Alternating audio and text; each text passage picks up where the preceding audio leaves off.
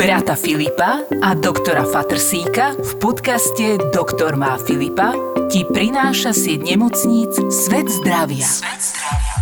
No čo, Alex, môžeme to odpáliť?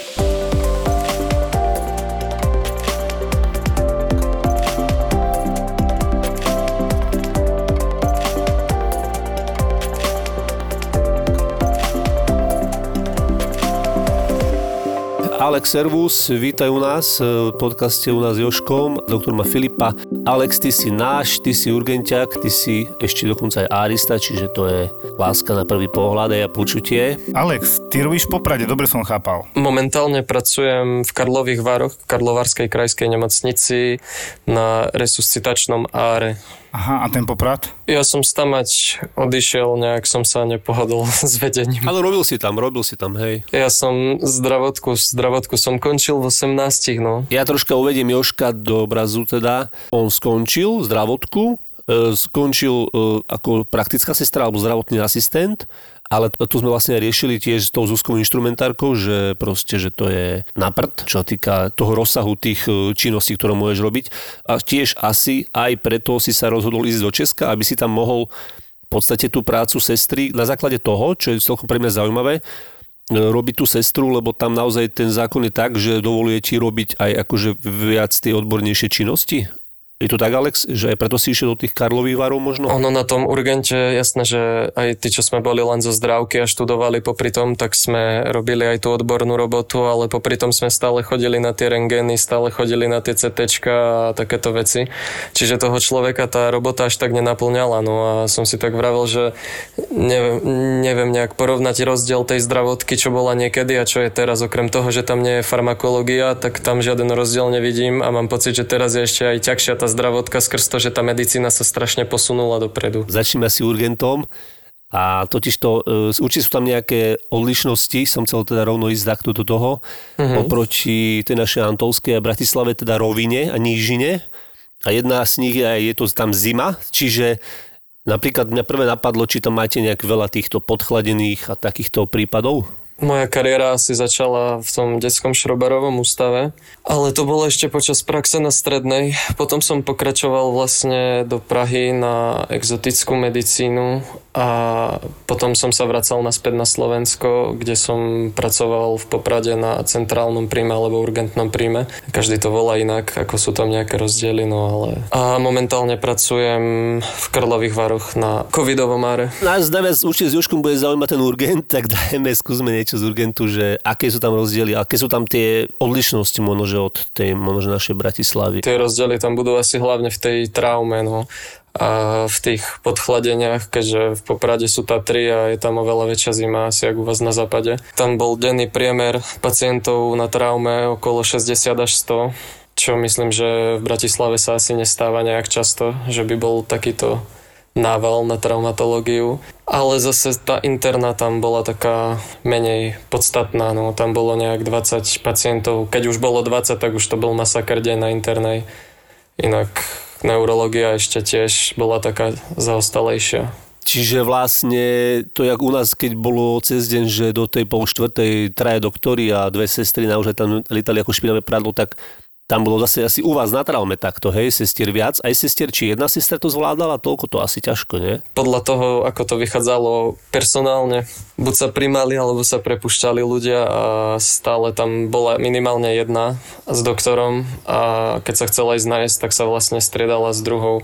Niekedy sa stalo, že tam slúžili aj po dvoch kvázi, keďže teraz sa tam začalo prerábať ten urgent na ten urgent prvého typu, tak sme sa stiahovali na druhé poschodie do ambulancií, kde sa absolútne nedalo slúžiť. To bolo strašné málo miesta, žiadne pomôcky, tak sme vyzerali skôr ako nejaká ambulancia, nejako urgent alebo niečo, čo preberá zachránky a nejaké akutné stavy. No a čo tie prípady? Jak to tam vyzerá? Čo tam býva najčastejšie? Hlavne tie zlomeniny, no, skrz tie Tatry. Ľudia tam chodia cez leto buď liesť, alebo sa len turistikovať niekam.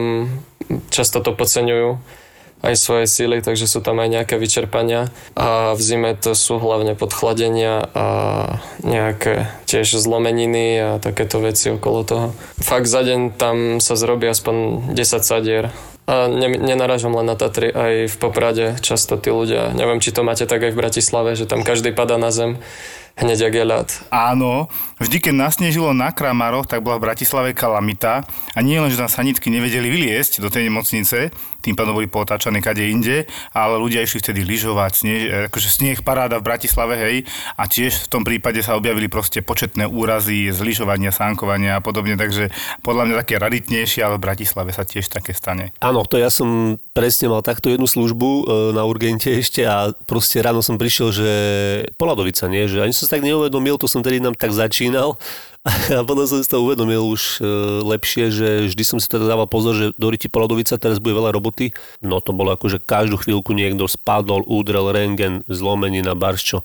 Takže naozaj tam je to vidieť, ale som si myslel, že teda v Poprade sú lepší korčuliari, no tak keď tam už je tá zima, ale Presne dobre. si mi pripomenul, a my- myslím, že sme tam boli spolu, keď proste, mám pocit, že nechodilo nič iné, iba padnutý, tá Poladovica bola riadna, proste mrznúci dážď a zrazu sa aj z internistov v tom čase stali traumatológovia a robili sme všetci všetko, proste 90 pacientov za 8 hodín a ako jeden internista úplne stačil, že nejaké tie hypertenzie a srdiečka poriešil a proste všetci sme sa presunuli na tú traumu a robili sme také ľahšie akože úrazy, že rengen a tak a rýchlo sme to písali, pozerali a valili a proste na chvíľku sme, sa stalo to, čo sa dneska stalo chirurgom, že robia niečo úplne iné, tak my sme tam na chvíľku na jeden deň robili e, kvázi internisti, hej, alebo interne zameraní ľudia traumatológiu a dalo sa to, akože nemali sme s tým problém. Sme tam mali fakt masaker v tej zime, hlavne keď o, tí ľudia, keď napadol ten prvý sneh, tak tam tí ľudia začali padať vo veľkom. Bolo to také, no, že človek si nesadol na riť doslovne celý deň a v kuse niečo behal, utekal na rengén, utekal robiť sádru. A ešte do toho, keď bol nejaký vážnejší stav, tak sa to všetko zastavilo na tej chodbe, nazbieralo sa tam 50 ľudí, každý nervózny, každý tam vyklopkáva, každý nadáva, každý niečo hovorí proste, každý sa chce predbehnúť a ešte do toho, keď prišiel niekto z námi, nie tak po známosti, ako sa hovorí, že sa snažíte aspoň ako hodinku posunúť ten čas, no tak to bolo také na tej, na tej traume tam v Poprade to si ľudia neuvedomujú, že ale to aj my tak cítime potom ten tlak oveľa väčší, keď zrazu dojdú tie sanitky, hej, že ty musíš byť prednostne, urgentne, väčšinou sú naozaj to také dôležitejšie teraz stavy, alebo závažnejšie a, a to sa brutálne tam tedy nakúpi, lebo keď akože robíš prie, priebežne, vieš, tak akože vidíš, že to odsýpa, ale naozaj tá záchranka 1, 2, 3, 4 prídu a to ti uzavrie CPčko na 2 hodiny. Proste nula, nula zvonka, nula z čakárne ľudí. To je býva problém. Ja môžem povedať, a teraz používam nový pojem, že lievik. No keď sa vytvorí lievik, potrebujete si to dobre zorganizovať. Presne, lebo no, súhlasím. to je potom taký prúser, keď si to neviete zorganizovať, že až. No a teraz sa nám to presne, aj keď sme tam mali médiá teraz v Galante, tak zrovna to všetko videli a ja som bol taký rád, že to vidia, že ako to je, lebo väčšinou, keď zavoláte niekoho dôležitého, tak zrovna sa nič nedeje, vyzerá to, že tam vy nič nerobíte, máte vyložené nohy, ale v tej chvíli to bol presne humbúk, porážka necovidová prišla, ešte to bol nejakého doktora Stríko, nášho kolegu, a potom ďalší pacient necovidový, potom na druhej strane lietali, potom ešte počas nahrávania prišiel kolega a hovorí mi tak, netak, tak netakne vyslovene zaklopal, Jožo, je tam horúco, prídi. A čo tam bolo horúce, Jožko? Uh, veľa, veľa, veľa pacientov covidových na, naznášaných proste ako zlý deň, keď máš. Boli tam dva doktori, uh, ktorí to už nestíhali a ja si tam nahrávam do televízie nejaké akože spoty, chápeš? Hej, hej, hej, hej, to si viem predstaviť, že si bol obľúbený. Ja, ja by som k tomu ešte chcel povedať jednu vec, že a držím vysvetlenie, lebo na Joke teda som sa objavil, aj sme tam pekne vysvetlovali, so všetkým som spokojný. Aj som to spomínal v podcaste, ak som tú babku proste už zúfali, ktorá bola zmetená, covidová, rúška dole a pobehovala a proste prebehla cez tre, tretie poschodie a ja som tam proste zavrel. Ja som to predvidol na tej jojke, že keď sme už úplne zúfali, mal som tú zmetenú babku v, v rámci covidu, tak som ju aj zavrel v tej izbe. Ja by som chcel pre verejnosť vysvetliť, že babka nebola v ohrození života, že mala vlastné vecko tam, cez okno nemohla nikam skočiť, neviem, čo by musela robiť, aby si ublížila a že bolo to zúfalé riešenie, lebo sanitári boli odbehnutí na CT s pacientami, takže ja som tam na možno 10-15 minút zavrel a s tým, že tam sestry chodili sa pozerať, či je v poriadku, aby si ľudia nemysleli, že som neľudský, hej, že to bolo také polosrandovné, polo zúfalé riešenie. Ja to vopred radšej hovorím a priori, lebo teda, Jasné. ja keď som to videl, tak ma to napadlo, pane Bože, teraz si môže niekto pomyslieť, hneď som si to predstavil z tej horšej stránky, ako sa to dá pochopiť, tak som si povedal, že vopred sa nejako obhájim, tak som tak urobil teraz. Áno, a to inak je, a ja mám takúto chorobu vždy, ja tak na to najhoršie myslím, ale to teraz troška iné veci, hej, keď sú nejaké choroby, keď aj niekto mi zavolá, že bolí ma noha, ja už ty, z noha, tu, trombóza, fú, ideme, vieš. Všetko z toho, čo môže najhoršie vzniknúť. Či to máte podobne, reku? Ja to mám takisto, no. Hlavne pri rodine, keď mi niekto povie, že ho boli hlava, alebo že sa točí v hlave, tak už automaticky, no, tak buď máš vertigo, alebo máš cievnu, alebo hoci čo, že by to trebalo CT nejaké a pritom to môže byť obyčajná migréna, hej, ktorá... Presne teraz, ako však mám veľa kamarátov, však aj, mi píšu, aj ma nájdu a tak na Facebooku a písala mi jedna známa, ktorú som dávnejšie vyšetroval pre niečo úplne iné, jej manžel, vyslovene kulturista, hej, profesionál. A mi písala, že je zúfala, že on je veľmi chorý, má COVID a že teda oni sú oddelení, lebo nechce, ona by ochorela ona a že schudol strašne, napriek tomu, že teda hora svalová, on stra- veľmi schudol napriek tomu, že nič nezie, je slabúčky, že sa mu asi horšie dýcha, kašle hrozne a že či ako teda si myslím, že by bolo dobre ísť do nemocnice. Hovorím, no takáto rada cez telefón, to je strašne ťažko, že bolo by dobre ho vidieť, len teda nebol z môjho regiónu, tak som nechcel na to akože silou mocou tlačiť, že teraz kade tady ich nosí, tak mu hovorím, nerád to hovorím, lebo tiež to nemám rád, keď som počul, že niekto niekomu niekde povedal, že zavolajte sa nitku a pritom ho ani nevidel, ale keď mi to tak opísal, opisovala, si hovorím, ty kokšo, ale tak on zdravý chlap, že radšej mu nech tú sanitku zavolajú. No a chalan už s covidom leží, teda chlap, dokonca na núzku, jak to tam majú prerozdelené s covidom vo vážnom stave. Čiže treba, treba to podľa mňa riešiť a aj keď na to možno aj my nadávame, tak ale občas je lepšie prísť a nech mi nič není, ako neprísť a niečo mi je. Asi áno. No to presne my sme tak mali taký, taký prípad, keď nám prišla 35-ročná žena s tým, že vlastne to bola myslím nedela, to bolo ešte na tom, v tom poprade. Zaklopala nám, hej. Jasné, sme vyšli, nie sme mali pohodovú nočnú, tak sme hneď otvorili, pýtame sa, že čo ju akože trápi, že čo ju boli. Ona začala, no, že ma už dva mesiace boli hlava, nie? A my už úplne, jak každý človek na urgente, keď počuje niečo staršie ako dva dní, tak už sa otáča v hrobe. Áno tak sme, že no, tak zavoláme doktorovi a uvidíme, že či vás vyšetri, alebo vás pošle na pohotovosť, alebo čo, tak sme volali doktorovi a robil taký fakt dobrý doktor tak ten, že taký ochotný, tak ten, že dobre, dobre, že vyšetríme, tak prišiel dole, nie, vyšetroval ju a napísal CT. Pani išla na CT, nie sme si všetci mysleli, že môže ísť úplne v pohode sama, že však prišla sama, terapiu to dva mesiace, neviem čo. Za 15 alebo 20 minút nám volali z CT, že máme po ňu prísť na lehátku, že pôjde na neurochirurgiu, že tam má nádor. Mm. Takže odvtedy som si povedal, že takéto veci podceňovať asi nebudem ani ja, aj keď niečo trvá dlhšie, tak toho pacienta stále. Hej, to je takéto škatulkovanie, ktorému sa chceš vyhnúť, ale občas do toho sklzneš a to je fakt nebezpečné, no, že také škatulkovanie, podceňovanie alebo pff, bagatelizovanie no, týchto vecí. To poznám aj ja. Alebo ťa tak napraví na mesiac, na dva, alebo na pol roka, alebo na rok každého inak. Ale zase potom príde prípad, ktorý ťa zase dá naspäť a zase si takýto opatrnejší.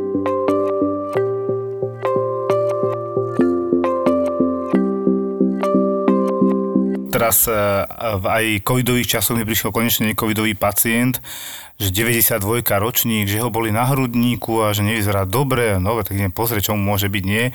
No došiel som a bol to spoluobčan takých 100 kýl, e, fajčiar, evidentne teda aspoň tak, tak cítil od dverí. On mal fakt tie bolesti a sa tam zvíjal a začal, že týždeň ho bol chrbát ako chrbtica a teraz ho to boli na bruchu a hrudníku a ja už teda poplach v očiach, mal taký hraničný tlak, že dokeľu a hneď ma napadlo, že kurne dúfam, že to bude disekcia, veď to je mladý chalan. A našťastie ma teda, ako išiel som tým smerom, a potom vyšiel dedimer, že dobre, není to disekcia, ale strašne to bolo na EKG fibrilácia, čiže už ako sme vedeli, že to není úplne OK, fibrilácia predsiení, vysvetlíme si, že fibrilácia predsiení a podľa toho, či ide veľmi rýchlo alebo teda veľmi pomaly, tak môže byť závažná, ale keď je s dobrou odpoveďou komor, ako to my hovoríme, že do tých 100 za minútu alebo 80 až 100 za minútu, by nemal byť nejaký závažný problém, len to treba nariadiť, keď je pacient rizikový a zaliečiť. To sa teda aj stalo, dostali antiarytmika do infúzie a čakalo sa ešte na to, či to nie je infarkt, lebo prvá fibrilácia z ničoho nič, pri s bolestiami na hrudníku môže byť aj infarkt, to je jasné. Tak sme čakali na troponín, ten bol taký vyšší, potom tam bola ešte taká vtipná historka popri ňom, že teda, ak písal, písal som tu anamnézu, on bol tak ďalej, tak kričím a ja som volal, že, ale také zaujímavé meno mal, že že ja som ho nazval, že Libor Medžugorie. Vyslovene takéto má podobné, veľmi podobné meno ten e, spoluobčan náš a statný chlap teda. On tam bol ako niekde na brigáde a potom kričím, že som sa nespýtal, cítil som tie cigarety, ale tak však dobre, idem ho odsudzovať. Libor, fajčíš? A v takého, z takej diálky ako 10 metrov, áno. A už idem písať, že dobre, jasné, nikotinizmus a sestrička mi hovorí, počkaj, ale my tu máme aj sanitára Libora, ktorý sedí kúsok vedľa. Jaj, že ja automaticky napísal, že fajčí a potom sme hľadali Libora sanitára, ten tam nebol, takže bol to ten náš pacient, ktorého sme sa pýtali. No a nakoniec teda sme sa dohodli, keďže nemal COVID, išiel normálne do Nitry na kardiológu, tam ho vyšetrili a potom som mal spätnú väzbu, že infarkt nemal, len teda to prežíval celé tú arytmiu, zaliečili ho a teda je v poriadku a žije, chvala Bohu. Joško, a keď sme pri tej fibrilácii, tak akože už si začal tému asi podcastu, neplánovane, tak by si mohol povedať, počkať troška viac už teraz skrátke, však ty to vieš pekne rýchlo povedať vystižne, čo je, tá, čo je to tá FIPka, my to voláme, proste čo tam hrozí, ako sa to lieči a jak to môže pacient pociťovať možno, vieš, a čo má robiť. Ja k tomu rovno poviem jednu historku, keď som cirkuloval na pneumoonkológii, tak som si tam pripravil, akože plus a hádam budem vedieť, niečo poviem a tak ďalej. Tam bol veľmi dobrý pán primár, tým toho pozdravujem. Veľa ma naučil za jeden úbohý mesiac, ma naučil to, čo som sa možno naučil inde za 3, 4, 5 mesiacov. A mňa prekvapilo, keď sme tam proste mali pacienta, áno, mal onkologické ochorenie plúc a teraz e, tam bola arytmia, fibrilácia predsiení. On ma z toho začal normálne skúšať, akože z fibrilácie na onkológii. A že, čo je to fibrilácia? Fibrilácia je arytmia, ktorá sa prejavuje nepravidelnou činnosťou srdca, ktorá ide z predsiení. Hej? Čiže je to arytmia predsiení. Môže ísť, a keď delíme ju na, môžeme ju rozdeliť teda na paroxizmálnu záchvatovú, potom e, e, persistentnú a permanentnú. Hej, podľa toho teda potom, či, či je veľmi častá a potom povedzme, že sme si už ako keby zmierili sa s tým, že ju ten pacient má. E, potom by sme ešte mohli rozdeliť na to, ako vzniká, to si povieme.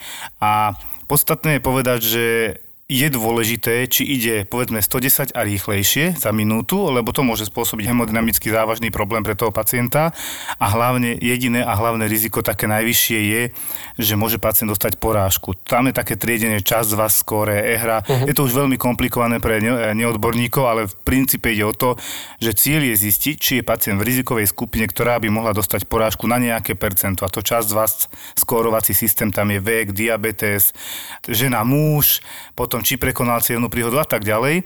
Veľmi častý u mladých ľudí je alkohol ako zdrojom. No a keď som bol presne na tej pneumoonkológii v Bratislave v Ružinove, tak tam sa ma tiež pýtala, doteraz si to pamätám presne, ak som musel, že však kardiálne, no a čo kardiálne ako dôvod, pôvod ťažkosti, že fibrilácia vznikne? No chlopňové chyby, hej, potom tam máš nejaké poškodenie srdca po myokarditíde, alebo to môže byť práve zápal priebehovci srdca a tak ďalej. Tých príčin je strašne veľa. Nejaké zápaly prechodené, že? Áno, ale z tých externých napríklad, alebo vedľajších to môže byť e, hypertyreóza, hej, zvýšená funkcia štítnej žľazy. Mali sme pani, ktorá mala takú hypertyreózu, jak z knihy, proste prišla vychudnutá, veľké oči, že proste, kde si bolo doteraz, do ťa nikto nevidel, alebo čo? Mm-hmm. Samozrejme, za rytmi o 140 šlapala, nešlo to spomaliť a hneď išla hore a ani som nepotreboval kúknúť na ten e, hormón štítnej žľazy, že aký je, lebo som ani nepozeral a vedel, že to je ono, že takto nás to učili ale mala teda tú dobrú tachykardiu a teda pri fibrilácii.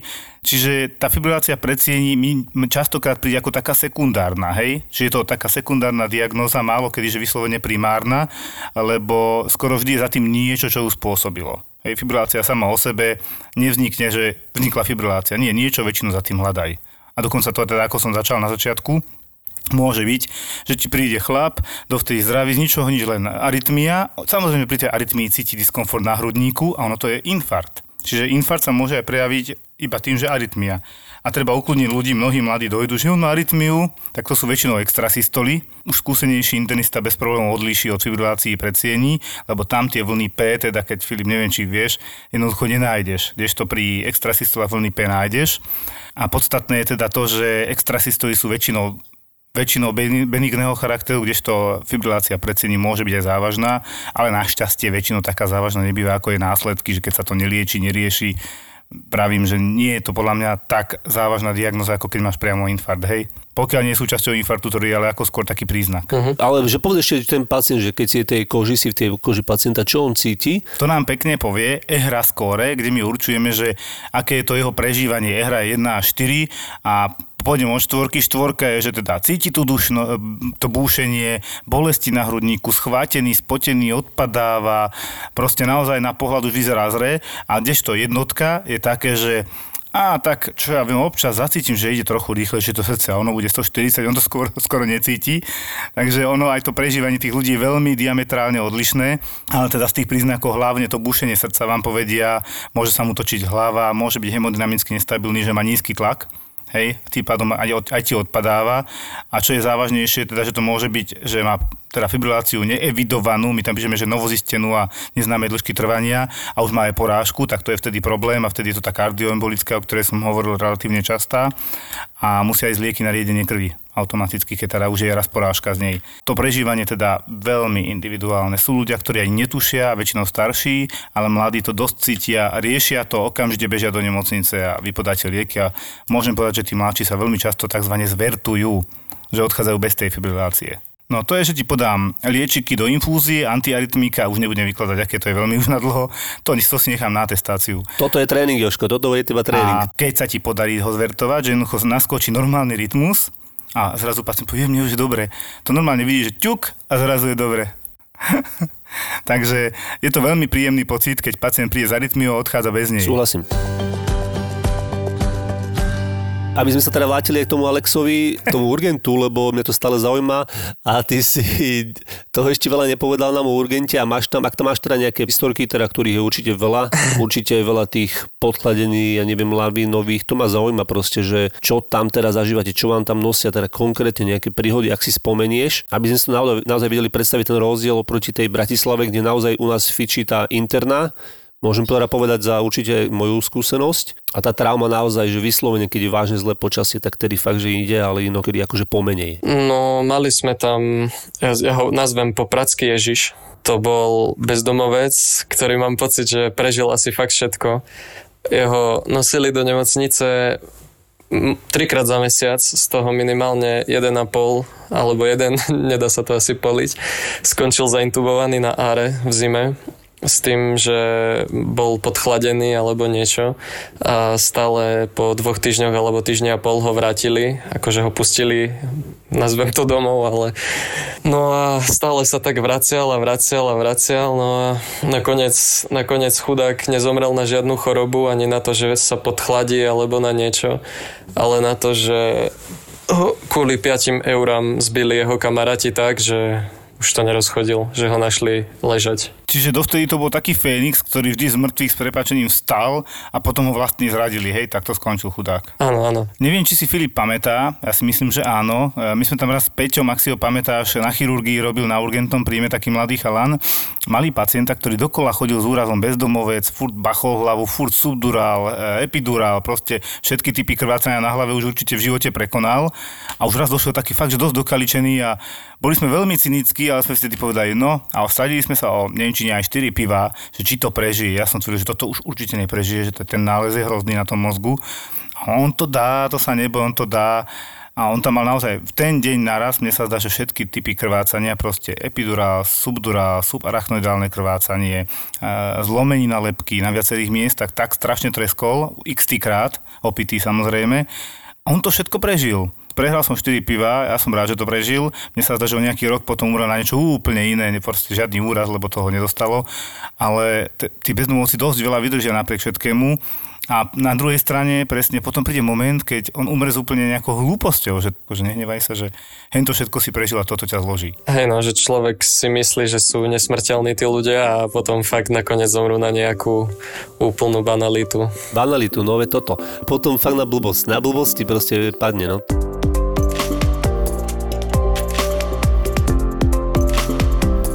Alex, predstavujem si lavíny. Nechcel by som to zažiť? Mávali ste také niečo? Týchto stavov tam nebolo až tak veľa. Aj keď už boli, tak u nás sa zastavili len možno na preloženie na lehátko zo zachránky, alebo kvázi keď ich doniesol vrtulník, tak prišla zachránka na heliport, ona si, oni si ho tam preložili, potom prišli na urgent, kde sa preložil, nabrala sa maximálne krv a putoval rovno na áro, lebo z veľkej časti to boli nejaké vážnejšie stavy, ktoré fakt patrili na tú intenzívku a veľmi by sme tam nemali s nimi čo robiť. Neviem, či ľudia vôbec vedia, a som tiež toho bol prekvapený, keď som sa to dozvedel, že podchladený človek, čo teda si myslím, že spod laviny príde podchladený v prvom rade, hej, a pridusený, tak podchladený človek ide na traumatológiu. To je také prekvapenie vždycky Skúsme to vysvetliť. No, to je vec, ktorú neviem asi vysvetliť stále, lebo u nás to bolo tak, že na traumatológii sme mali 55 ľudí pomaly, dajme tomu obrazne povedané na chodbe, čakajúcich, dve zachránky a neviem čo všetko k tomu. Na internom bol jeden pacient, ktorý čakal iba na odbery a mal nejakú gastritídu alebo niečo. Na neurologii sa tiež nič nerobilo a keď prišlo nejaké podchladenie, dajme tomu zaintubované, proste podchladenie, hej, také, taký somolentný nejaký nejaký pán, tak normálne sa musel traumatolog hadať s internistom, to si pamätám, to som sa stranil od toho, aj ešte aj s lekárkou zo zachránky, že kam a kto prebere toho pacienta, lebo sa nevedeli dohodnúť, či podchladenie patrí na traumu, skrz to, že on tam nemal žiadne nejaké úraz, takže nemal žiadnu traumatologickú zmenu, takže podľa mňa by to malo patriť na internú, no ale aj tak to musel prebrať traumu už, no. A išiel na traumatologický. Ale Joško povie niečo iné. Joško nám to vysvetlí.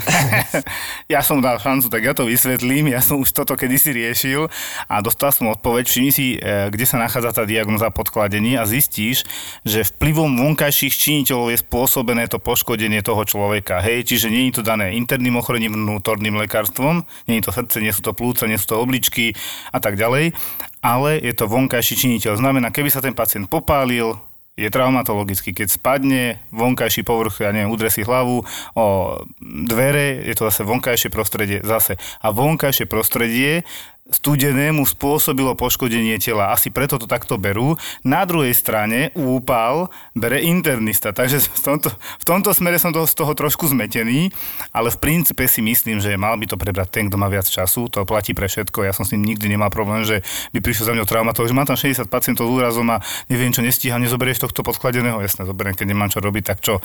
On to môže byť aj opačne, ale áno, aj aj v Petržalke, aj u nás teraz si pamätám, že to chodí na traumatológiu, hej. Tak aspoň to mám pekne vysvetlené, konečne tomu budem rozumieť, prečo to ide na traumu a nie na internú. Ja ešte k tomu musím doplniť, lebo takisto som prekvapený, keď je, že cudzie teleso, hej, akékoľvek, je brané tiež ako teda traumatologický alebo chirurgický dej, kdežto, keď je zaseknuté napríklad sústo v krku, v pažeráku, alebo tak, tak už to preberá internista, alebo však gastroenterológ, hej. Takže neviem, niektoré tie veci sú podľa mňa také sporné a hraničné a jednoducho, jednoducho sa treba dohodnúť, čo vo, vypetí, vo vypetých situáciách môže byť samozrejme problém, veď tie problémy Áno, tam to sú. je na svatek urobené, aby ste sa mohli príjemne porozprávať s chirurgami a chirurgovia s internistami, vieš aby tu nevyhaslo to na to také občasné napätie, vieš, musí byť sranda. Nechcem, že to vyzerá, že rozprávam stále, ale teraz si mi pripomenul príhodu, keď ešte som bol taký novíc a mal som tam bolesti brucha, posunul som to chirurgovi atestovanému, známemu tiež, takému vysokému klopkajúce, Filip bude vedieť, klopkajúce dreváky idú, najskôr preleteli kľúče, potom klopka rýchlým krokom on a potom došiel rázným krokom, vyšetril, vybavil, akože bol perfektný diagnostik, nemôžem povedať ani slovo, taký sedel vedľa mňa. A potom som mal hore zase veľmi známeho kardiológa, tiež extrémne inteligentného človeka doteraz a ho pozdravujem týmto, on sa tu nájde určite. A vždy, keď aj len niečo naznačil, tak som videl, tak si pomyslel, že teraz si pomyslel, že som sprostý. Hej, tak proste tak naozaj inteligentný človek, čo pohľadom ti povie všetko. A mali sme tam takého, ja neviem, 50-ročného chlapa, tie bolesti brucha a ten chirurg teda, že to nie je náhla brušná príhoda, posunul to mne, ja som zavolal toho kardiologa, potom, že ho treba asi aj prijať, on bol teda ako nado mnou a on prišiel a keď sme tam prišli k tomu pacientovi, to bol fakt, že dve hodiny rozdiel, nás sa zdalo, že to je náhla brušná príhoda, hej, a on tam mal nejaké hnáčky a bolesti brucha, že však dobre, tak jasné, to väčšinou, keď majú stolicu, tak by nemala byť náhra brušná príhoda, keď mu stolica ide, nie, ale bola riedka, treba povedať. No jednoducho sme tam došli a to brucho fakt peritoneálne, bolestivé, hej, ani dotknúť si sa ho pomaly nemohli, ak doska, všetko tam sedelo a že čo ten chirurg však toto nerobí, tak ten kardiolog úplne sebavedome tam nakráčal, som to vysvetlil, chirurg prišiel ešte raz, pozrel, no dobre, však sa to vyvinulo, pred dvoma hodinami nemal, teraz má. A toto si treba otvorene tiež povedať, že vedci, ľudia, tie diagnózy a klinika sa mení ten chlap jednoducho za dve hodiny bez príznakov náhle brušnej príhody sa zmenil na príznaky o dve hodiny s náhlou brušnou príhodou a to, čo mal tú riedku stolicu, to bolo obtekanie zapečenej stolice zrejme alebo nejakého tumoru, čo, čo robilo tú prekážku a potom pekne išiel na chirurgiu, ten chirurg nemal žiadny problém, povedali jasné, zmenilo sa to, stáva sa. Normálna vec. A je fakt, my sme normálne videli potom kontrolný rengen a o dve hodiny bol úplne iný. Alex, hm? či chceš tomu ako v podstate chirurgický úsek niečo povedať, že to proste platí aj pre traumatológiu, chvíľu je stabilný a potom už nie je? No na traume asi by som to povedal okrem tých zlomení, no, sa to stáva dosť často. Keď tam, u nás to bolo tak, že tí traumoši tam vyšetrovali aj brucha, keď nebol nejaký chirurg dostupný, alebo keď boli všetci na sále. Keď to uznal za vhodné ako traumatolog, že to má byť chirurgické, tak to posúval rovno na chirurgiu, ale prišlo mi to mne osobne divné, keď traumatolog a chirurg a brušný chirurg a traumatolog je fakt dosť rozdiel ale stále sa snažili nejak to konzultovať s tou internou. No.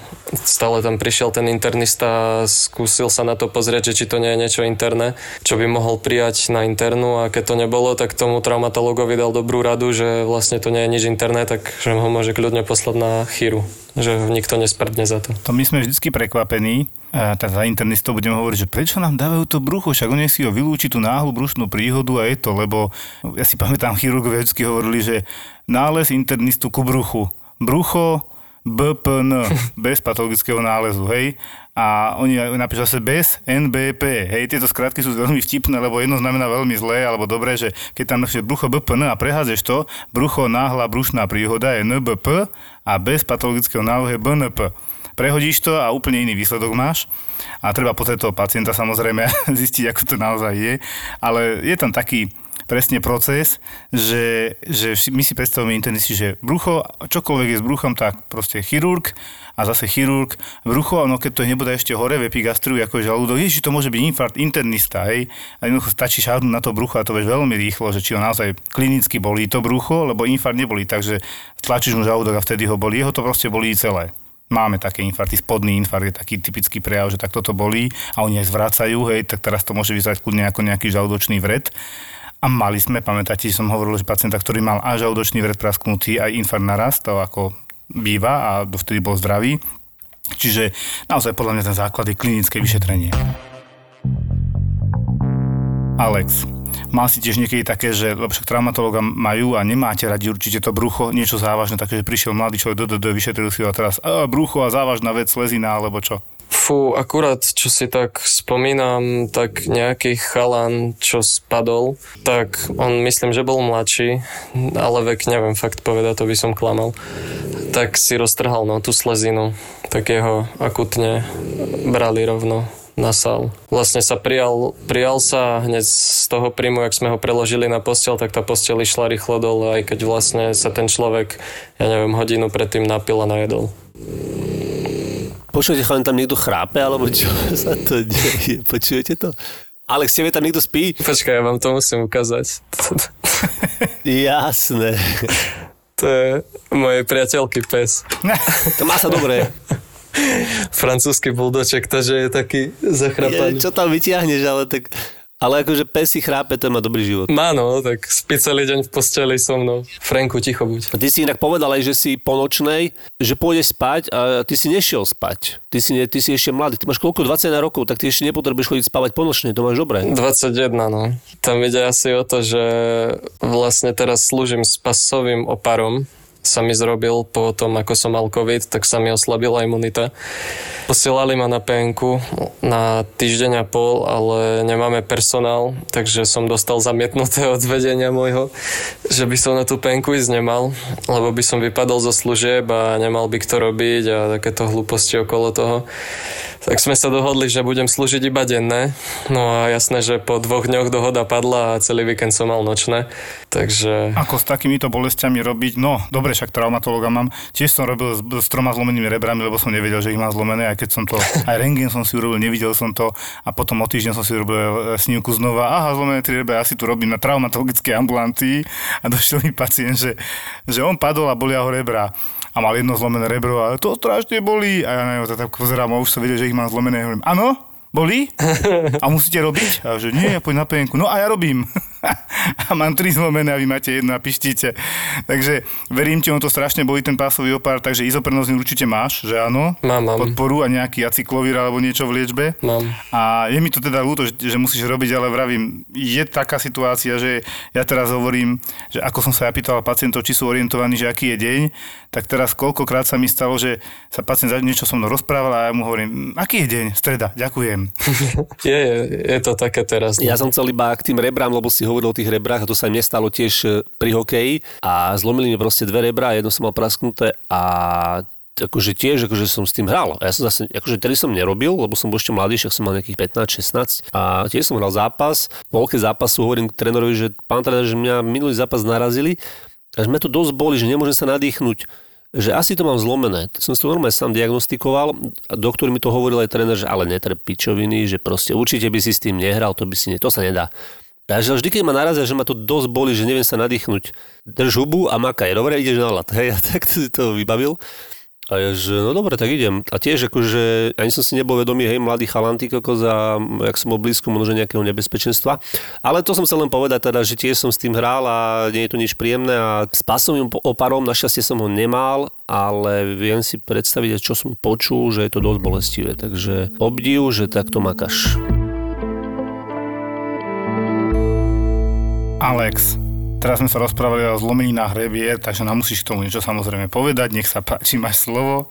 No ja osobne som rebra zlomené nemal, ale cez, keď, keď narážaš na urgent, tak chodili tam no, ľudia. Čo máme povedať tým pacientom, príde, že asi mám zlomené rebro, že čo mu povie, že čo mu hrozí a vlastne od tej diagnózy po liečbu, že čo tam je, lebo ja teda viem, ale chcem, aby si to povedal aj ty. Tak hlavne asi skontrolovať ten rengen, že či tie rebra nezrobili nejaký pneumotorax, alebo neprepichli tie pľúca. K liečbe by som len povedal, že hlavne nech si to nikto neobviazuje, lebo už aj takí experti boli čo prišli s obvezom okolo hrudníka, že asi mám zlomené rebra. Robia si s tým ešte horšie, lebo si posúvajú tie kosti tam sami a robia si na to zbytočný tlak. Dať nejaké analgetika, ako lekár asi ty dávaš nejaké analgetika určite na to. Buď nejaké ešte na oddelení sa dá niečo muskulárne, alebo ešte vykapať do žily a na domov nejaký Novalgin 500 alebo niečo. No a potom minimálne 2 až mesiac trpieť, no. Doma v tej posteli aj pri dýchaní. Musí musí sa to hojiť samo, no nie je na to nejak nič. No a ešte im povedzme, že kedy je nutné pacienta s nejakými zlomenými rebrami hospitalizovať? No keď sa vytvorí ten spontánny pneumotorax, alebo tie rebra sú nejak dislokované teda posunuté tak, že by mohli vytvoriť ten pneumotorax. Jasné, no a samozrejme, keď je aj sériová fraktúra 3, 3, 4 rebra neudýcha, tak ho dávate no. na podporu, na kyslík, kyslík a tak ďalej, aby to udýchal, však to vieme. A hlavne teda sa netreba bať, keď máte zlomené jedno rebro a narazené boli podobné ako zlomené, čiže je to ťažko odlišiteľné. Jediné, čo my tam robíme, že keď je fakt bolestivosť alebo vidíme, že horšie dýcha, tak to, čo povedal Alex, že teda skontrolovať, či naozaj neprepichlo plúco, alebo neprasklo to plúco, alebo tam je zápal plus dokonca, neskôršia komplikácia môže byť, alebo teda, či ich není predsa len trošku viac ako jedno, lebo to mávajú niektorí naši bezdomovci, že to není jedno, to sú štyri a on sa naozaj dusí.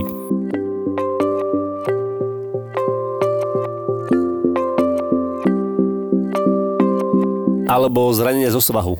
To, no, Povedz mi zranenie zo svahu teda. To boli často nejaké dislokácie na radiálke. Po väčšine tí snowboardisti, keďže oni sa snažia padať buď dozadu na zadok a dávajú tie ruky nejak za seba, alebo keď padnú dopredu, tak neviem, ako sa im to podarí to polamať, ale podarí sa. Ale teraz som si tak spomenul, mali sme jedno dieťa, myslím, že to bolo slovenské dieťa, ktoré bolo z Bratislavy a boli na lyžovačke v Tatrách. No a jasné, že ho zobrali na nejaký kopec, ktoré vedeli, že to dieťa nezlyžuje, ale asi Ocko hrdina chcel skúsiť. Povedali, že si poližovali možno hodinku a to dieťa spadlo. Klamal by som, keby som povedal, že či prišlo na vrtulníku alebo zachránke, nie som si istý. Proste prišlo nejak s niekým z urgentu. Išli sme s ním na rengen, dali sme ho na lehátko, mohlo mať, ja neviem, 25 kg, úplne suchý chlapec, malý, neviem, 7-8 ročný, alebo aj menej. Sa zrobil rengen, nie? A on vraví, že ho boli obidve nohy, nie? A my sme úplne, že tak keď už spadol, nie, tak sa mu asi odopli lyže, že ako ho môžu boleť obidve, že keď už si zlomil, tak jednu, nie? No a prišli sme z rengenu, pozeráme na tie snímky, prišiel popis, nie, a doktor vraví, no, ideme robiť dve veľké sadry, nie, a malému decku, čo malé dieťa po väčšine fakt reve, má, veľa, má viacej sily ako sedem dospelých, čo je pri ňom, kričí, proste nadáva na všetko a je úplne také, také akčné ale našťastie toho chlapca, to nazvem, že dofetovali v zachránke. Neviem, čomu to tam švacli do tej infúzie, ale chlapec vlastne počas celej, akože celého toho sadrovania úsmevík na tvári si tam ležal obidve nohy zlomené, tak bol taký šťastný, že z tých liekov, že ani neriešil to, že má zlomené nohy. No skôr keď sa vrátil do tej reality potom, tak ho to asi muselo dosť trápiť. E, tak ho pripravili ho v záchranke dobre na zákrok, to je fajn, My sme minule riešili s našou inštrumentárkou Zúskou o pádoch a tu sa to vlastne tiež troška nás týka a niekto nám proste napísal do podcastu alebo kde už, kde sa najlepšie naučíš padať. To sme riešili, nie? Jožko, pamätá si to? Áno. Ale poviem iba po pointu, že ak sa to volá, že volá sa to Ukemi. Na jude. Sú aj videá na YouTube a celkom zaujímavá myšlienka alebo taký dotazík, že možno by stálo za to nejak to zaradiť do výuky základnej školy. A akože normálne, že áno, proste pre mňa je to že super nápad, lebo však koľko zbytočných zranení sa stane, lebo ľudia nevedia, vieš, takéto veci. Ja som ale už vtedy hovoril a ja som si tým istý, že úplne perfektne vedia padať e, futbalisti, hej. Keď futbalista padne, aj keď nemusí a nič sa mu nestane, to je, keby som mal padnúť, aj keď nemusím, tak sa mi stane, to sa neboj. Čiže oni vedia a im sa stane len, keď fakt ich niekto trafí ešte z boku nečakane. Vtedy naozaj vidia úraz, niečo krvavé a tak. Takže podľa mňa futbalisti vedia veľmi dobre padať že príde niekto obviazaný, to nepochopím, lebo pomaly ruku si ňou viažu, čo je teda ruka nie je problém zaviazať a zadlahovať, ale zaviažu hrudník, tak to nepochopím, lebo však ním dýchajú, že ako prišli, keď ich dobre zviazali, tak vlastne prišli čo si anotickí, alebo, alebo na kyslíku, alebo akým spôsobom ich doviezli. To často tak chodia podľa mňa ľudia sami, že, sa, že doma si otvoria Google Jasné, že doktor Google je najmudrejší, mudrejší ako zavolať na nejakú ambulanciu alebo nejakému známemu, keď majú v nemocnici a popýtať sa, že čo na to ako alebo niečo, tak si radšej prečítajú na Google, že treba sa zaviazať, tak sa zaviažu a potom za 2-3 dní prídu, že tie bolesti, aj keď sú zaviazaní, neprestávajú a tak už tam je potom možno aj nejaký ten progresívny nález, ako si vravel, tej pneumonie pri najhoršom nejaký pneumotorax, no čo by mali šťastie, keby po troch dňoch s tým dýchali ešte. Teraz si mi ne, nechtia pripomenúť ten vtip, ako bolo, že nevážte, odvážte, horle ste SRO, že? A potom sú u vás na traumatológii.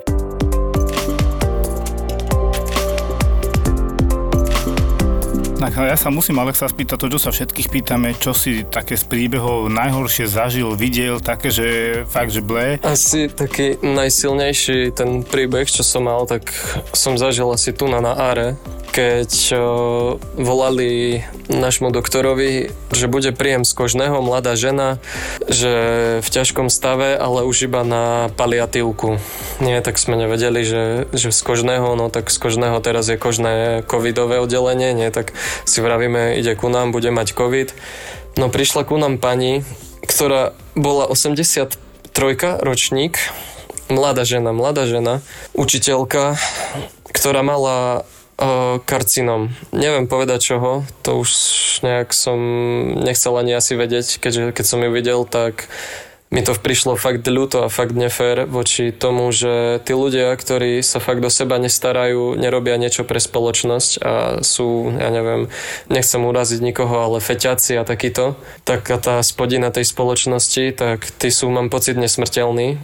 A potom tam príde učiteľka, ktorá má doma dve malé deti, ktorá má rodinu, ktorá proste robí niečo, aby to tu vyzeralo aspoň ako tak krajšie, aby tí ľudia neboli hlúpi s karcinomom a dostala do toho COVID a mala brutálnu progresiu za dva dní na tom rengene. Bola iba paliatívna liečba, jasné, že všetci sme boli ku nej fakt, že najlepší asi, mám pocit, že sme sa tak, až, nikto asi, všetci sme dali zo seba maximum. Tie paliatívky sú predsa iné a hlavne u tých mladých ľudí.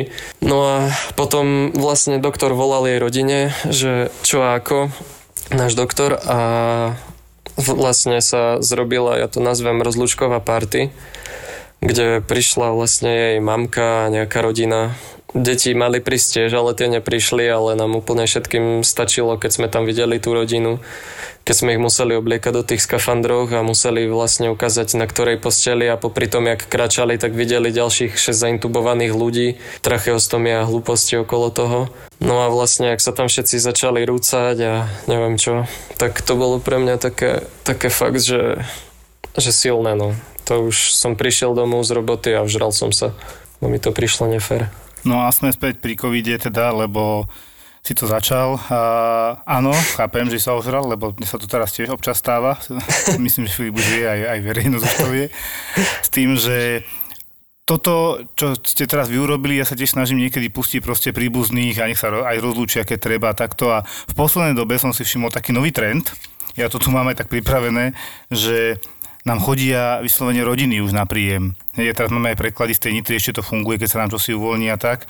A normálne príde, že ja neviem, babka a vnúk, hej, a mal som presne pani, a budem ich volať, že hojzier, ja hojzierovci, hej, prišla pani Hojzierová, že COVID pozitívna, pri Nitre niekde doviezla ju sanitka, neviem prečo priamo, ale dobre, tak doviezli ju a vyšetrená bola, ona mala hnáčky, COVID a nemala sa až tak zle, ale veľmi rodina chcela, aby ostala ležať, lebo teda kto sa o ňu postará. Takže bola prijatá a o pár hodín na to bol preklad, že z Nitry mladý chalán, uh, Hojzier, že to je náhoda, že zrovna Hojzi je 30 ročne, teraz tu mám babku, ktorú som pred chvíľkou prijal, doniesli proste už sanitka priamo pred urgent, ja to robím tak, že príďte na urgent a ja poviem, ktoré poschodie, keď už má papiere všetko. Stál tam proste mladý chlapec, úplne v pohode a dva záchranári oblečení a sa ich pýtam, že to je príbuzný alebo pacient, že to je pacient. Aha, No dobre, nevyzeral naozaj zle, ale dobre, tak bolo to dohodnuté napriek z nejakého dôvodu, to muselo byť prijaté. Také mladý hojzier, ja sa opýtam, že počúvajte, on ma predbehol. Ja tu mám babku, kde leží? Pôjdem k nej? To bolo prvé, čo povedal. No asi k nej nepôjdete. Vy ste na tom aj trošku inak a lepšie a, a ste mladý chalán, tak ako nespájame to takto, snažíme sa tak kultúrne niečo tam zachovať. A potom to, proste sme mali kopec ďalších takýchto prípadov, že matka s dcerou, potom sme tam mali manželov, som tam mal, hej, manžel bol na tom horšie, mal emboliu a covid, emboliu do plúc a covidové ochorenie. A pani staršia tiež, tak tam mala normálne iba covid, taký ľahší priebeh, ale teda bola staršia riziková mala tam vysoké CRP, zápalové parametre, ale vyslovene sa nám tam vytvárajú rodinné príbehy, ja by som tu jasne naznačil, že strašne veľký prírastok je po Vianociach a Novom roku, takže vieme, čo ste ľudia urobili. Ste sa pekne postretávali a teraz všetci tu ideme riečiť a riešiť. No a teraz si presne povedal, že začína to byť rodin, rodinné príbehy. No a myslím si, že aj vážnejšie, lebo tí starší ľudia to nie vždy zvládajú a potom tam my potom poplačeme. No. Je to tak, no. Ja keby teraz spomeniem, akú máme bilanciu teda ako sme mali na začiatku roka. Od prvej vlny sme mali nejak 72 alebo 3 pacientov a z toho dvaja sa extubovali.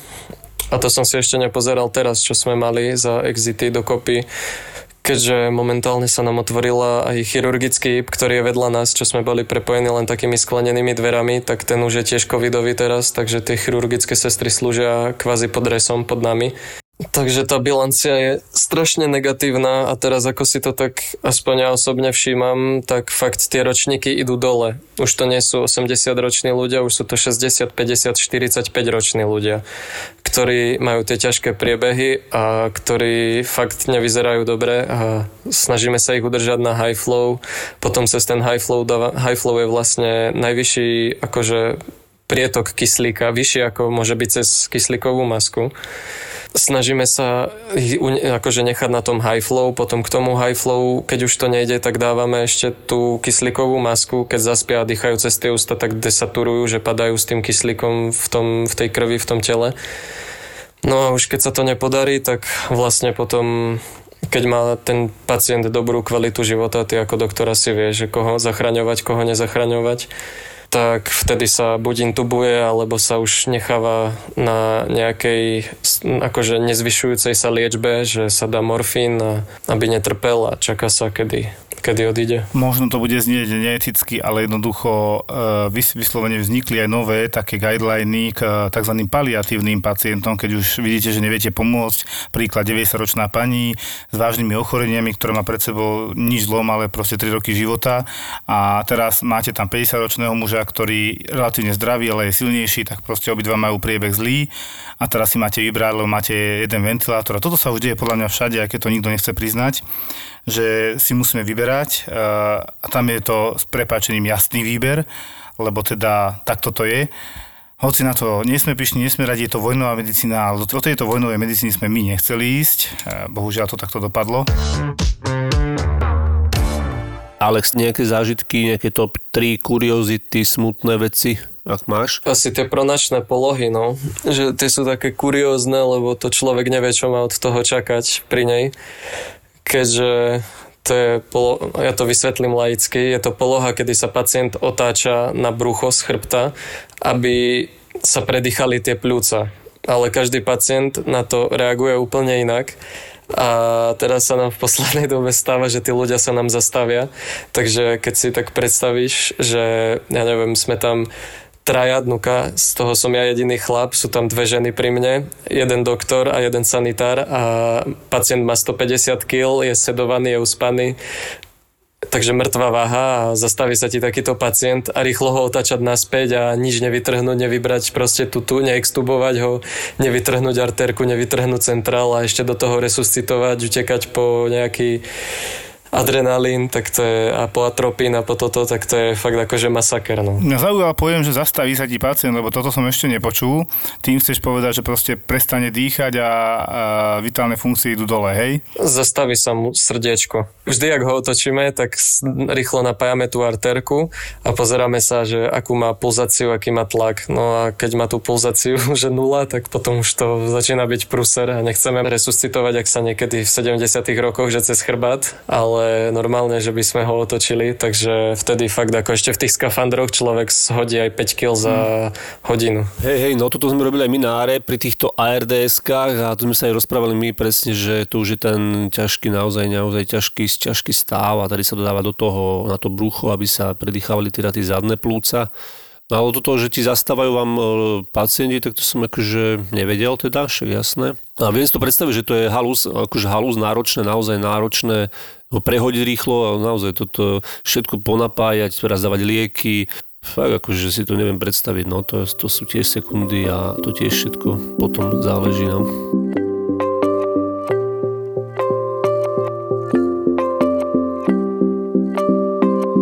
Teraz som si uvedomil ďalší dôvod, prečo môžeme povedať, že ľudia nežerte toľko, lebo keď sa vám čo si stane, či auto nehoda, či COVID, to je jedno. Zaintubovať 150 kg chlapa a zaintubovať 50 kg ženu je sakra rozdiel a ťažšie, technicky náročnejšie a ďalej, ako počujete, aj obrátiť takéhoto človeka, aby nemal preležaniny a podobne je tiež teda sakramenský rozdiel. Ja teraz mám presne v hlave príbeh jedného známeho policajta, ktorý tiež prekonal COVID a dosť ťažkú formu išiel áro, normálne oddelenie COVID, zase áro.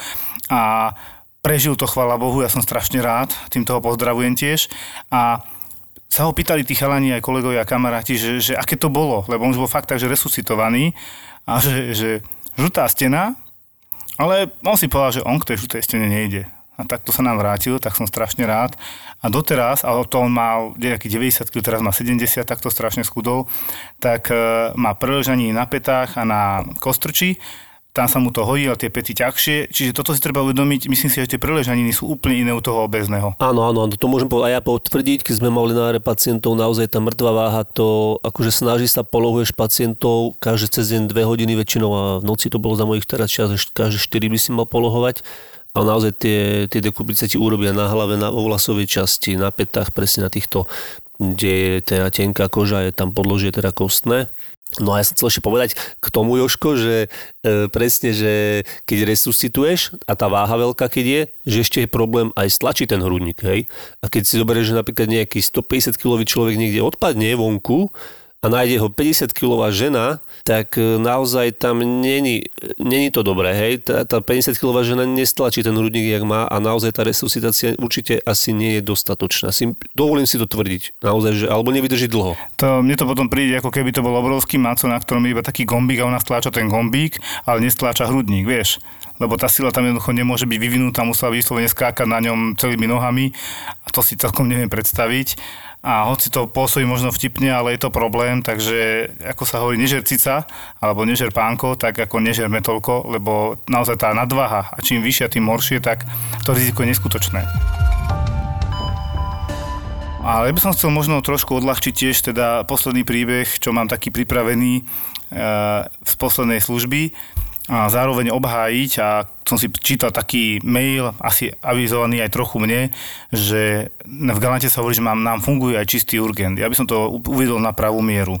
Nie je to klasický čistý urgent, samozrejme ošetrujeme pacientov, nechceme nikoho odkláňať, o toto ide. Ja nemám radosť rád slovo otočiť, nemá to rád žiadne vedenie nemocníc a ja to uvedem na jednom príklade, že bola babka, taký dosť smiešno smutný príbeh, e, staršia pani, ktorá proste nejakým spôsobom si sadla doma na piecku, spájala si zadok a tak zle si na ňu sa nevedela odtiaľ dostať, čiže ona si ten zadok piekla nejaký čas, keď neprišla sanitka. Hej, nejakým spôsobom, ja presne detaily neviem, ale sedela na tej piecke podľa toho, čo som ja počul dlhšiu dobu, ja som tu pani priamo nevyšetroval a spálila si zadok a dlho, že dvojka, trojka popálenina, hej na tej piecke určite nebolo 1000 stupňov, ale povedzme 200-300, ale tak je to veľa. A potom mu teda dali odtiaľ dole z tej piecky, viezli ju, myslím, že do Trnavy. V Trnave im povedali, že teda normálne na čistý urgen galanta. Išli na čistý urgen galanta, tam teda náš doktor ju vyšetril, COVID nemala, antigen mala vtedy ráno negatívny a teda posielajú na príjem do nemocnice do Trnavy, ako sme boli dohodnutí, lebo teda, že podľa neho to je na príjem, hej. No tak je fakt, že keďže býva sám a nebude si môcť sadnúť ani na s prepačením, ani sa vyšťať, vysrať nič s prepačením, tak jednoducho bude musieť byť asi prijatá prišla do Trnavy, v Trnave urobili znova test pre istotu a už mala pozitívny a už zase išla naspäť ku nám. Čiže ono toto je presne také, že nie je to také jednoduché, ak si každý predstavuje, že ja idem na čistý urgent do Galanty, lebo my sa venujeme hlavne tým covidovým a keď to je covidový pacient, tak tam vôbec ani žiadne okolky, nič, ale keď nie je covidový, poprvé, nemáme na to veľmi čas. Po druhé, nemáme na to ani úplne priestory, máme vedľa miestnosť, kde máme sestričky, kde observujeme pacientov, jedného sme už observovali, aj toho, čo mal tú arytmiu, ten mladý spoluobčan, taký si pevnejší, tak ten bol observovaný. Samozrejme, že ja som tam prišiel, že ja sa musím vyzliecť, ísť na druhú stranu, pozrieť ho, medzi tým tam beží čas a ľudia ďalší na covidovej strane, kde ich je viac. A hlavne máme jednu operačku, uvidíme, či niečo nevymyslím, ale máme jednu operačku, takú tú urgentnú, kde teda máme zákrok, zákrokovňu by som to skôr nazval. A tá je pripravená pre covidových pacientov. Čiže to musíte za každým, keď príde teraz e, napríklad krvácajúca rana čist, e, pacient, ktorý nemá covid, tak musíte dezinfikovať celú tú, tú zákrokovňu, hlavne kvôli nemu. My ju dezinfikuje pravidelne, ale je rozdiel dezinfikovať ak, akutne rýchlo a teraz nie, lebo prišiel čistý pacient, ktorému treba rýchlo, rýchlo šiť ruku. Jednoducho toto je to, že kde by som chcela vyzvať ľudí, že áno, ošetríme, ale dobre si rozmyslíte, s čím prídete, lebo to nie je také jednoduché takto fungovať. Poprvé vám poviem, že musíte čakať a hneď ste nahnevaní. A po druhé, aké by som bol pacient, tak tiež nejdem do nemocnice, ktorá je vyhlásená za červenú. Keď viem, že COVID nemám, alebo nemám prejavy, alebo nemám odkiaľ mať COVID, naozaj som to dodržiaval. Myslím si, že toto aj Alex povie, že asi by to takto riešil tiež. No určite, že áno. Hlavne tí ľudia si myslia, keď vlastne tie hoaxy celkovo, keď to čítajú a že idem sa začipovať a ja sa nedám čipovať a tieto hlúposti okolo toho, tak kvázi oni sami si oddialujú to, že budú mať dlhšie čakacie doby k lekárom, že sa nedostanú s takými vecami, ktoré chronickými k tomu lekárovi. Oni sami si robia napriek, len tí ľudia si to nevedia uvedomiť. Tí ľudia to robia na schvál. A presne takých ľudí sme aj my primali tu na Áro, som ráno prišiel do roboty, no, povedali, že pred, ja neviem, 6.30 nám prišiel príjemne, ja som ho dostal, bol to ešte spontánne ventilujúci vtedy. Som prišiel, som sa mu predstavil, povedal som mu, že dneska akože som ja jeho sestra, že sa o neho budem starať, že keby mal nejaké prianie, tak nech mi to povie. A on mi povedal, že ja mám prianie, aby ste ma dali z covidového oddelenia, že covid neexistuje. Že ja nemám žiaden covid, že covid neexistuje, že mám chrípku alebo mám zapal plus, ale nemám covid. A na tých rengenoch strašne vidno ten rozdiel medzi tým zapalom plúc a tým covidovým zapalom plúc. Fakt je to iné, je to rozdiel.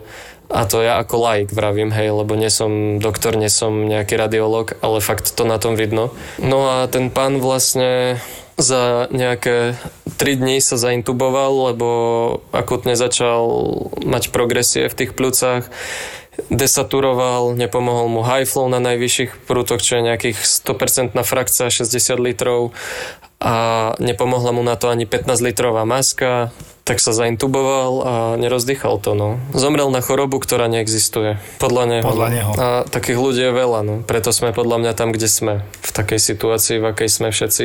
A že všetci padáme na huby. Kvôli takým ľuďom. Filip? Ja neviem, čo k tomu dodať, tak nie som teda na tom áre, ale keď to počúvam, tak je mi to fakt z toho, je mi smutno z toho, no tak čo mám povedať asi viacerým, ale No zomrel človek na chorobu, ktorá neexistuje, tak to je zaujímavá rarita, nie celkom. Čo povieš, Joško? No hlavne je to smutné, že vôbec zomrel a ešte smutnejšie, že e, nechápem, ako sa môže v ľuďoch brať toľko, ja by som povedal, že aj arogancie a že neveria doktorom. V starých časoch, to ja keď som bol malý, tak pre mňa doktor bol, že čo on povie, to urobím, nie?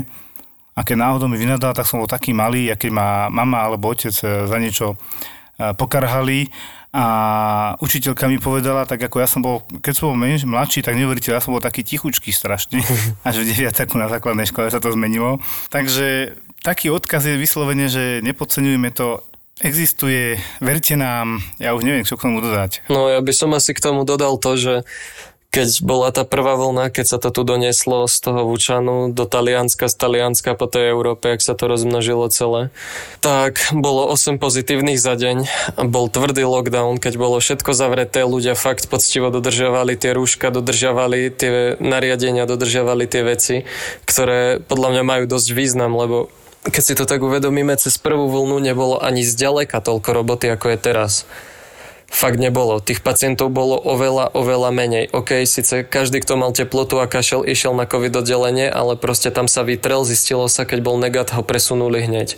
Keď nebol negat, tak tam ostal. A teraz vlastne tí ľudia si začali myslieť skrz tie médiá, keďže povedzme si, že médiá často klamú, že to je vlastne vymyslená choroba, nikoho to už nebaví, niko, každý je bez príjmu, nikto nechce, ľudia sú úplne frustrovaní z toho, tak silou mocou majú potrebu to nejak porušovať a tým pádom sa to len šíri a šíri a šíri a bude sa to šíriť, dokiaľ sa proste nepreučkuje celý svet, jak Izrael. Teraz sa ale že médiá. Ja mám teraz po dlhej dobe pocit, že médiá sú na našej strane, naozaj hovoria pravdu, snažia sa to hovoriť, ale sú tu proste individuá, ktoré neviem, čo z toho majú, že proste vykladajú ako to, čo hovorí šripočka a vymýšľame si čísla a podobne, tak nie média, ale určité ja neviem, ako to mám nazvať, e, typy ľudí, ktorí si povedali, že na tom idú buď zarobiť, alebo nejakým spôsobom získať neviem čo, lebo fakt neviem, čo z toho získavajú, lebo ak tá, toto je popularita, tak mu ďakujem pekne, lebo sa práve historicky znemožňujú ten človek, tak e, myslím si, že médiá sa snažia naozaj hovoriť už teraz pravdu, lebo oni nepotrebujú senzáciu, tá senzácia vzlom tu je. COVID tu je, je zlý, zabíja, zabíja stále mladších. Podľa mňa každý vírus, keď sa množí, také silnejší. Dôkazom sú mutácie, ktoré vznikajú a nie sme z nich radi, pretože keby sme to mali pod kontrolou, tak tie mutácie nie sú také časté. Modlíme sa, aby tá očkovacia látka nám všetko zaberala, zatiaľ zaberá. A ja akože by som povedal tak, že to, čo som povedal, aj, a nebolo to vyslovené, teraz nedávno som bol v tej jojke, že hlavný problém teraz ľudí, myslím si, či v Čechách, na Slovensku, aj všade inde, je, že nikto neverí autorite. Tým nemyslím teda, že doktor, sestra, ale vôbec aj máte nejakého vodcu, máme teraz niekoho vo vláde, dobre, je to ten, kto to je, podľa mňa, keby tam bol niekto iný, je to podobné, nikto nevie, čo má robiť, ale podstatné je, že my si povieme, že máme pásy v autách, ale ľudia si povedia, nie, ja nepotrebujem pás v aute, ja mám svoj život a takto isto reagujú na ten COVID a opatrenia a takto to potom vyzerá. Tu máme výsledok, keď je s prepačením anarchia a ľudia si myslia, že môžu všetko, ale zabudli asi na to, že každé práva siahajú potiaľ, pokiaľ nenarušujem práva ostatných. A právo na zdravie je jedno z prvých záležitostí, ktoré my dodržiavame a musíme dodržiavať podľa mňa. Takže týmto by som to možno aj tak trošku uzavrel. A na druhý deň som sa tam išiel ospravedlniť, vieš. Tá pumpa vlastne bola, eh, bola v Prievidzi ešte, v mojej rodnej Prievidzi. Ty si vieš narobiť hambu, no, to sa mi ľúbi celá na tebe. pumpa mala telefóny vonku, však samozrejme, toto divadielko, ne, však tlačí mrazak s nánukmi až k pokladni a tak. Keď som vošiel na tú pumpu, tak si pamätám iba pohľad tej pumpárky, jak ma poznala z detstva. A, iba si, že iba si myslela, judgment. že koko to čo z teba vyrastlo, vieš, a ja som tlačil k nej ten mrazak s tými nánukmi. No, som pohľad, no. Z tej zástrčky a tlačím to cez tú On mal aj iný hlas. No, hej, hej. On mal vyššie položené. Ja som bol bol, no. normálne chytený, lápnutý démonmi alebo čím, ja neviem, fakt. Fakt som vyššie- všetkých 20 hodogov, čo tam mali a potom som ich len tak hádzal po pumpe, že vraj. Prečo si ich nerozdával ľuďom, jak Tak, mesiaš? tak som ich rozdával, že som ich hádzal po nich. My, sa, my sme došli na pumpu s tým, že my sme nevedeli, že tam on my sme došli do boxu. Počkaj, nie. A my, že hej, Nosťo, ale jak sa vám darí? A hodil ho do gozem. No, Lebo sme hrali spolu vtedy na nejaké akcie. Áno, to bolo strašné. No, to bolo akože rôzne. Osťo, Beka a Smart v novom podcaste Nezmyselná trojica od ZAPO. Zapo. Zábrná v podcastovách.